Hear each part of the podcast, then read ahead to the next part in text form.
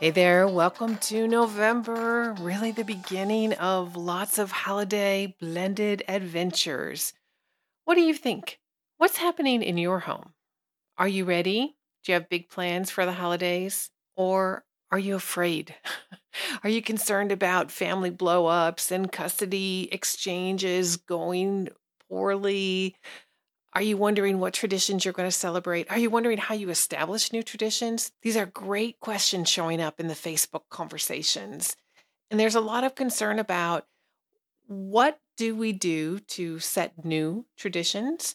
What do we do when we don't celebrate traditions the same way, when we bring our growing up experiences into our new families and nobody else is really interested in doing them? So, does that mean we don't do them? How do we establish new traditions? How do we pass them down? Do we decide that we're not going to do an event because we know that the kids are going to do it with their mom? I mean, we have all of these questions. And so, this is definitely the season to be planning in advance. And that's what we're going to do. But we're not going to do that this week. I'll prepare an episode for you next week with some suggested ways to navigate the holidays and really reduce your stress because, really, the holidays are about family and spending time together and building relationships and maybe even establishing new traditions. So, next week, that's what we're going to talk about. Do you have a question that you'd like answered? Head on over to stepfamilypodcast.com and just scroll down a little bit on the page, and you'll see the microphone there where you can record a message and I'll get it well, right after you hit the send button. It's so cool technology that we have today. I would love to answer it on the show. So that's what I'll be doing next week. This week, I'm focusing on what happened 100 years ago. what? Yeah, stay with me. Stay with me. So, ostrich farms in California. There was an entrepreneur who decided that he was going to ship ostriches from overseas and put them on his California farm so that he could sell ostrich buggy, horse buggy, ostrich buggy rides to people, and people paid and all of that and took tours around his farm. Talk about a creative entrepreneurial idea. Hmm. If you're an entrepreneur, you definitely can relate that there are niches and super niches. I would call an ostrich farm a super niche. Hey, I Googled what happened 100 years ago because this is the 100th anniversary. No, wait, that's not right. This is the 100th episode. So I guess it's an anniversary of episodes. This is the 100th episode of this podcast. And I am rip roaring excited to share with you a laser coaching session. So if you're inside the Facebook group, you know that there's an opportunity once a month to apply for a free laser coaching session. And a couple of days ago, I recorded a session with Holly. And as I was looking through it, getting ready to post it to the Facebook group, I thought, this is a great episode to share on the podcast. And it actually does lean into traditions a little bit too, as far as establishing norms in your step family. Holly brought a common question to laser coaching. Oftentimes, if someone were to say your mom and your dad talking about me and their dad, they go, oh no, no, stepmom. And they correct whoever, which is fine. That is my role. But I feel that there is a, a disconnect when they do that and they bring me lower um, to a place where they don't need to respect me as much as they respect their biological parents. I'm 100% confident on this 100th episode that you can relate to feeling 100% disrespected by your stepkids. All right, are you ready to get to it? Let's do it. Are you tired of all the double standards for stepmoms? Do you find yourself searching for answers on how to deal with imposter syndrome? You know, you're highly successful in many other areas of your life, but as a stepmom, you're anxious and confused do you feel isolated and rejected by your own family? Unsettled when your reality isn't matching up with your expectations and your self perception? Is your biggest fear that your stepfamily battles are slowly destroying intimacy with your husband and impacting every other sacred area of your life? Hey, stepmama, I see you. I know it's hard. I know that you're tired of all those double standards And that's why this podcast was created with you in mind, so that you can stop focusing on all those things that are dragging you down and start using the power, the gifts, and the influence that you already have to embrace God's call on you as a stepmom. It's time to stop searching for those divorce lawyers. Instead, it's time to gain wisdom on dealing with difficult in laws, outlaws, and exes, and become an influential voice in your blended family based on who God says you are. Hey, I'm Jen, wife, mom, stepmom, Jesus girl, pickleball lover, chief encourager, and new stepmama friend, and I can't wait to get started. It's time to stop playing small and start reclaiming the boldness and the courageousness that God has already given to you. Welcome to the podcast. I pray that this week's episode blesses you, encourages you, uplifts you, and most of all, I pray that you know you are not alone. Hey, Holly, so nice to see you today. How are you showing up today? Good. I'm doing good. It's exciting and I'm a little nervous because I really don't know where this conversation is going to go, but I'm excited. What would you like to focus on today? So, I've been a stepmom for a little over two years and it's been wonderful. My kids are great, but we do have kind of an issue with them respecting me and viewing me as a parental figure. Um, oftentimes, if someone were to say your mom and your dad talking about me and their dad, they go, oh no, no, stepmom. And they correct whoever, which is fine. That is my role. But I feel that there is a, a disconnect when they do that and they bring me lower um, to a place where they don't need to respect me as much as they respect their biological parents. How do you feel when you hear step. That's no, that's my stepmom. How do you feel? Yucky. that's I guess the first thing that comes to my mind is it maybe it hurts my pride some um, because I'm mom half the time. 50% is I am the mom role. And so to be in a sense knocked down a peg because of that, you know, that it hurts. It does hurt. And I know they don't mean it to be hurtful because they have a lot of love for their biological mom. And our decree specifically says that I'm not allowed to be called mom or a form of mom. So they call me by my first name, but it still stings a bit when they call me, oh, it's my stepmom. Or can you please, cor-? they've asked me in the past to correct people and say, I'm their stepmom. okay. And that feels yucky to you. Yeah, it's hard. Okay. okay. And what makes this so important for you right now to focus on increasing respect in your home from your stepkids? Part of it is I've got a four month old, four and a half month old baby girl, and I want them to be setting a good example for her as she continues to grow up to know that she needs to respect her mom. But even more than that, just you know what the Bible teaches about respect and encouraging them to respect people in authority. And I know they do that at school. And I know they do that at church for their Sunday school teachers. And I feel like I deserve that same respect. And so sometimes not getting that, I guess it just makes me feel less than. And um, just, I'd really like to find ways to encourage them to know how to respect me better. Okay. If you could come up with one example of what that looks like, what would it look like for them to respect you? First time obedience. Uh, that's something that growing up, that was a huge phrase in our home. I ask you to do something, you say yes, ma'am, or yes, sir, and you do it. It's not, can I do this first? Or I don't really feel like doing that right now. It was, you do it, first time obedience. And so that's something that my husband and I have tried to instill in the kids is first time obedience. They don't get that when they're not with us. They have a very different structure mm. in their other home.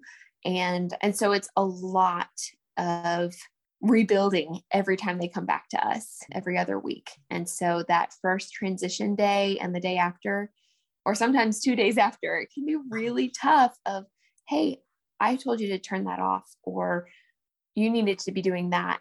I asked you three times now. And why aren't you doing it? Kind of thing. Hmm. Okay. So by the end of our time together, what do you want to walk away with?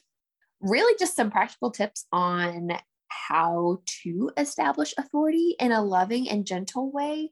And yeah, creative, creative tips to get respect or gain respect rather.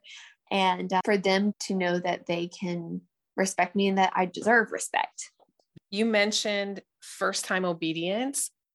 What are a couple other examples that you would like to see that would demonstrate respect in your home towards you? How they speak to me. There are times where I will say something, a random fact, a um, really it could be anything. And oftentimes my stepson will correct me. No, that's not right. No, that's heard differently. Hmm. And it could be something related to the Bible. It could be, hey, that blue heron in our pond down the road hasn't been there in weeks, if not months. I wonder what happened to it. And then it shows up again. And I'm like, oh my gosh, it came back. And he goes, it's always been there. No, it hasn't. but trying to not argue with my 11 year old or my eight year old, but uh-huh. just don't, you don't always have to have an answer for everything or have the final word, things uh-huh. like that. Okay. Okay. Would you, how would you describe the personalities of your 11 year old and your eight year old? Are they distinctly different? Are they similar? They're different. So, my 11 year old's a boy, my eight year old's a girl. My 11 year old is so bright and extremely studious and very logical in his thinking. He doesn't miss anything. I will be in the other room with my husband having a completely random conversation and he'll be in the living room or in his bedroom and go, wait, what are we doing this weekend? He knows. He can just, he just hears everything. So okay. nothing can be a secret around him. And my stepdaughter is eight and she is also very bright and very smart and a sweet little girl. But she is definitely more, I'm a pretty princess, flighty, like just in her own little world, singing or whistling all the time and just oh I forgot we were going here today. And then we get there and wait, we're going here. Just not always honed in like her brother. okay. Okay. It sounds like she's fun though. Yes. Yes. If you were to focus on your 11 year old logical thinker, what do you think would appeal to him that he would want to demonstrate respect in your home? I guess something that I've thought about is when he asks me why, I tell him to do something. Why? That giving him the answer I because I said so. As a stepmom, that's hard because they don't understand my thought process or why I'm making this rule or saying this thing. And so I feel like that doesn't help them learn to respect me. They're just like, because she said so, kind of thing. So, something that I've tried to talk to them about is the moral reason why. And I think that's a growing kids God's way thing from years ago, giving them the moral reason why. I'm going to take your sister to dance. You're old enough to stay home alone for 12, 15 minutes while I run her up the road. While I'm gone, finish homework. And if your friends come to say hi or go play, like they're not allowed to come in the house. Why? Why isn't he allowed to come in the house? Because the moral reason why would be if something were to happen to him or something were to break and no one was home, that would not be a mm-hmm. good thing.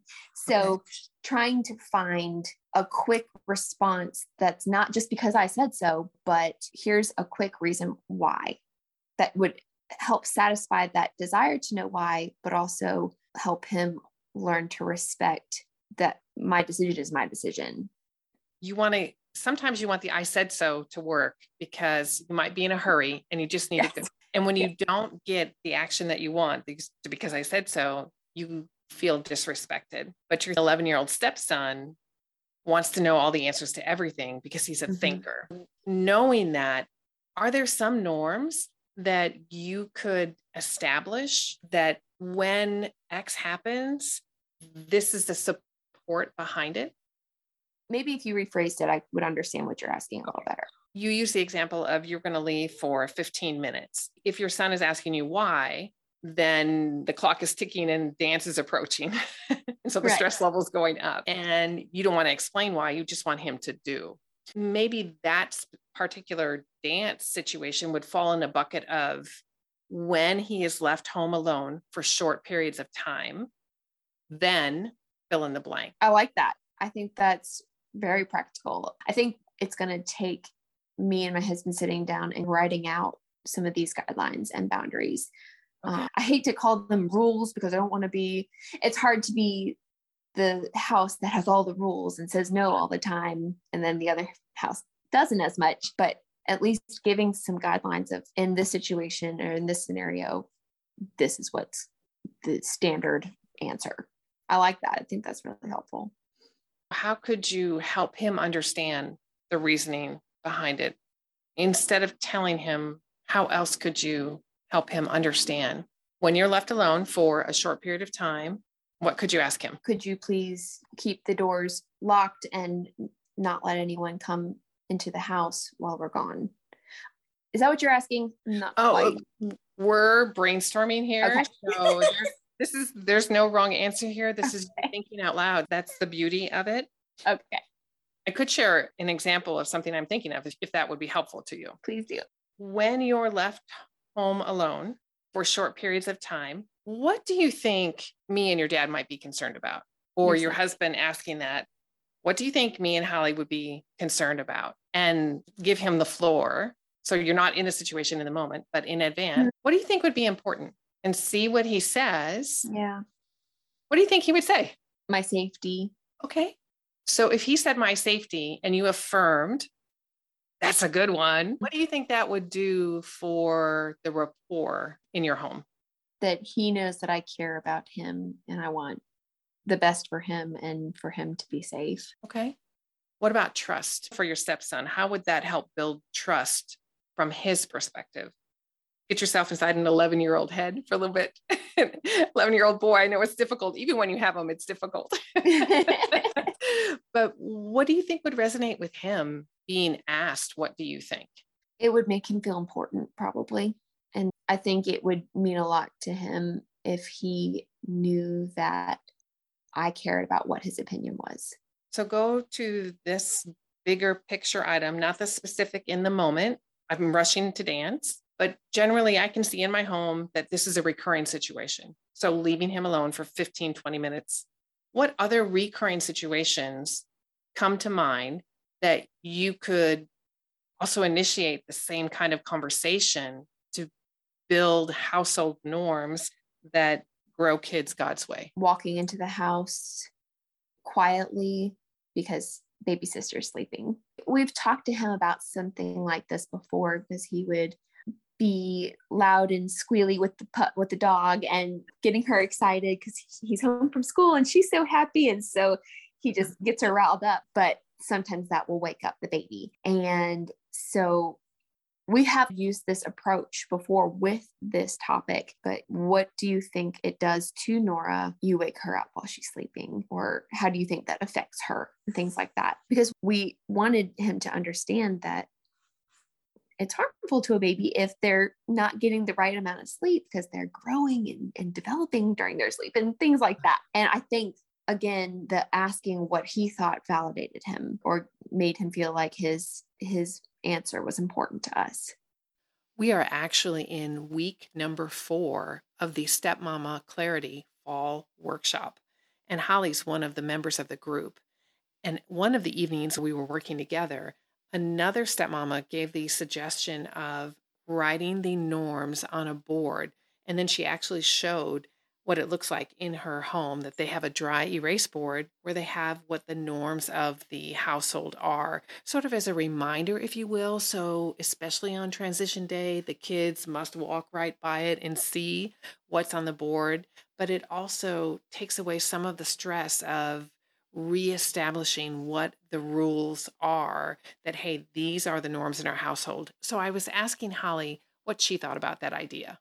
I loved the idea. I really did. Maybe it's that I'm a people pleaser and that I don't like I don't like to be disliked or resented if that makes mm-hmm. sense, but having something like that, I don't know, I could I would be afraid that they would go home to their mom and say, they're written all, all these rules and their house was no fun because blah, blah, blah, blah. When we're trying to create structure, but then she ends up being in their ear and we're dealing with some parental alienation things. And so they tend to go home and, in a sense, tattle on us uh-huh. if there's something that they don't particularly like. And then we'll get a nasty gram, or our lawyers will pass along a nasty, just things like that. And, and so I guess part of me is wanting to establish rules and guidelines for our home, but also doing it in a way that they don't end up resenting us or